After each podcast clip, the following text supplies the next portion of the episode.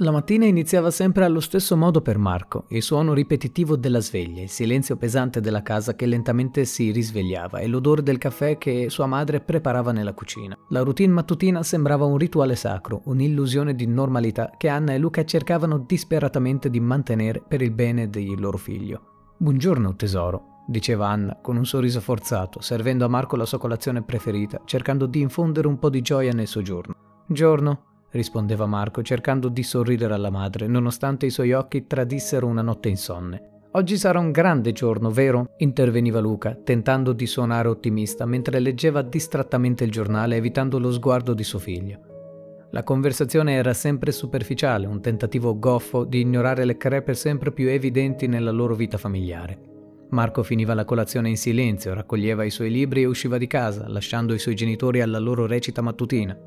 La strada verso la fermata dell'autobus era breve, ma per Marco era un momento di riflessione. Osservava le altre famiglie, i genitori che accompagnavano i loro figli a scuola, risate e scherzi condivisi, un calore che a lui sembrava così estraneo. Eppure quando incontrava i vicini indossava la sua maschera di felicità. Marco, sempre così puntuale! esclamava il signor Ferrero, il vicino di casa che ammirava la puntualità del ragazzo come fosse un riflesso della dedizione dei suoi genitori. Sì, signor Ferrero, buona giornata, Marco rispondeva educatamente con un sorriso che aveva imparato a fingere bene. Era questa doppia vita che pesava sulle spalle di Marco. Da una parte la vita che tutti vedevano e da un'altra quella che viveva realmente, che in pochi, anzi nessuno conosceva. A scuola era lo studente modello, sempre attento e disponibile. Le insegnanti lo vedevano come un esempio da seguire, ignari del peso che portava dentro. Marco, la tua presentazione di ieri è stata eccezionale. Come fai a essere sempre così preparato? chiedeva il suo insegnante di matematica, genuinamente impressionato. Grazie, professore, cerco solo di fare del mio meglio, rispondeva Marco, nascondendo dietro quelle parole semplici tutta la complessità della sua esistenza. Ma la sera, quando tornava a casa, la facciata si sgretolava. Le litigate tra i suoi genitori erano diventate più frequenti e intense. La casa, una volta un rifugio di calore e amore, era ora un campo di battaglia con Marco costretto a navigare tra gli schizzi verbali dei suoi genitori. Perché non ci ascolti mai? gridava Anna. La frustrazione e la stanchezza erano evidenti nel suo volto. Perché non vale la pena ascoltare? Ribatteva Luca con un tono carico di rabbia e risentimento. Marco, nel suo angolo di mondo, cercava di trovare un conforto nei suoi libri, nella musica, in qualsiasi cosa potesse distogliere la sua mente dal caos che regnava nella sua casa. Ma non era mai abbastanza. La notte portava con sé solitudine e paura, sentimenti che un ragazzo di 13 anni non dovrebbe mai conoscere. Era in questi momenti di solitudine che Marco si rifugiava nei suoi pensieri, sognando una vita diversa, una famiglia diversa. Immaginava genitori che non litigassero, una casa piena di risate anziché di grida, un posto dove potesse sentirsi davvero a casa. Ma ogni mattina si svegliava alla stessa realtà e ogni giorno indossava nuovamente la sua maschera, preparandosi ad affrontare il mondo con un sorriso che nascondeva una tristezza profonda. Un giorno di fine autunno, mentre l'autobus giallo serpeggiava lungo le strade bagnate dalla pioggia verso la scuola, Marco si sentì improvvisamente sopraffatto Seduto in fondo, con il viso appoggiato al vetro freddo, appannato, il peso del suo mondo interiore divenne insostenibile. Senza preavviso le dighe delle sue emozioni cedettero e le lacrime iniziarono a scorrere silenziose ma incessanti. Era una tristezza profonda, accumulata giorno dopo giorno, una tristezza che non poteva più nascondere. Gli altri bambini immersi nelle loro conversazioni non notarono subito il suo pianto, ma non passò molto tempo prima che il silenzio si diffondesse e tutti gli occhi si rivolgessero verso di lui. Marco, sentendosi esposto, cercò di trattenere le lacrime, ma ormai era troppo tardi. Il muro che aveva costruito intorno ai suoi sentimenti era crollato, rivelando la sua vulnerabilità a tutti.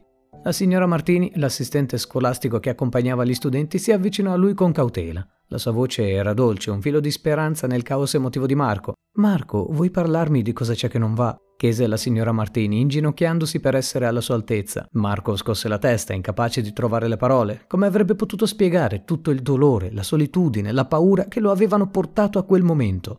La signora Martini, capendo che non era il momento per le parole, si limitò a stare lì accanto a lui, offrendogli un fazzoletto e una presenza rassicurante. Fu un gesto semplice ma potente a fare la differenza per Marco, che per la prima volta si sentì visto e ascoltato. Dopo quel giorno la signora Martini iniziò a osservare Marco più da vicino, notando i segni di un disagio che andava ben oltre un semplice momento di tristezza.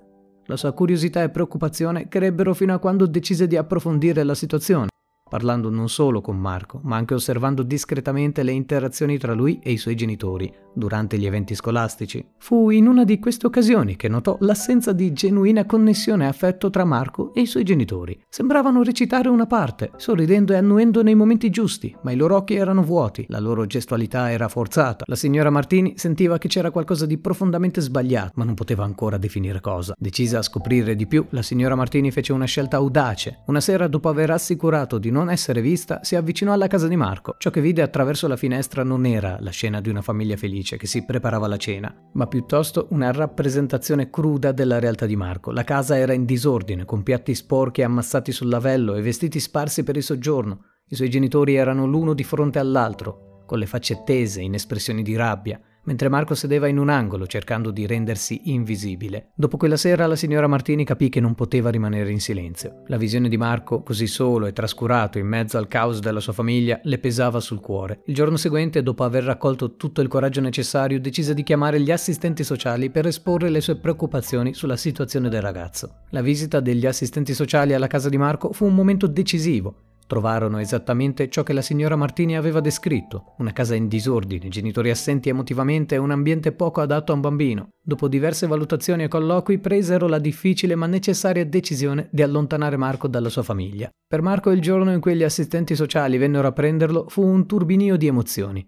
Da un lato sentiva una profonda tristezza per essere stato separato dai suoi genitori, nonostante i problemi, dall'altro provava un senso di sollievo e speranza per la possibilità di un futuro migliore. Marco, so che questo momento è molto difficile per te disse l'assistente sociale cercando di offrirgli conforto, ma vogliamo assicurarci che tu possa avere un ambiente più sicuro e amorevole in cui crescere. Marco annuì, le parole affondavano lentamente. Vuol dire che non dovrò più tornare a casa? chiese con una voce appena udibile. L'obiettivo è trovarti una famiglia che possa prendersi cura di te, Marco. Una famiglia che ti offra l'amore e il sostegno che meriti, rispose l'assistente offrendole un sorriso rassicurante. Nei mesi seguenti Marco fu accolto in una casa famiglia dove ricevette le cure e le attenzioni che gli erano mancate. Fu un periodo di adattamento con alti e bassi, ma la gentilezza e la pazienza dei suoi nuovi tutori gli permisero di iniziare a guarire dalle ferite del passato. La signora Martini continuò a fare visita a Marco, diventando un punto di riferimento costante nella sua vita. La loro relazione si trasformò in un legame speciale, fondato sulla fiducia e il reciproco sostegno. Infine, dopo un attento processo di valutazione, Marco fu adottato da una famiglia amorevole. I suoi nuovi genitori, Elena e Matteo, lo accolsero con braccia aperte, ansiosi di offrirgli la stabilità e l'affetto che aveva tanto desiderato. Marco, vogliamo che tu sappia che questa è la tua casa ora, disse Elena con occhi pieni di lacrime di gioia. Sei parte della famiglia. Sì, aggiunse Matteo, stringendogli la mano. Non vediamo l'ora di costruire tanti bei ricordi insieme. Il primo giorno di scuola dopo l'adozione, Marco tornò con un sorriso genuino che non si era visto sul suo volto da molto tempo. Quando vide la signora Martini, corse verso di lei abbracciandola con tutta la forza che aveva. Grazie, sussurrò Marco, con parole cariche di gratitudine. Grazie per tutto. La signora Martini lo strinse a sé, con le lacrime agli occhi. Sono io che devo ringraziarti, Marco. Mi hai insegnato il vero significato della resilienza e dell'amore. Cinque anni dopo la vita di Marco era irriconoscibile rispetto a quella che aveva lasciato alle spalle. Diciottenne stava per diplomarsi con lode dalla scuola superiore, circondato da amici e dalla sua nuova famiglia, che lo amava profondamente. La sua storia aveva ispirato molti nella sua comunità, diventando un simbolo di speranza e resilienza. Marco aveva mantenuto un legame stretto con la signora Martini, che continuava a essere una fonte di ispirazione e sostegno per lui. Era diventata una specie di nonna adottiva, presente a ogni importante evento della sua vita.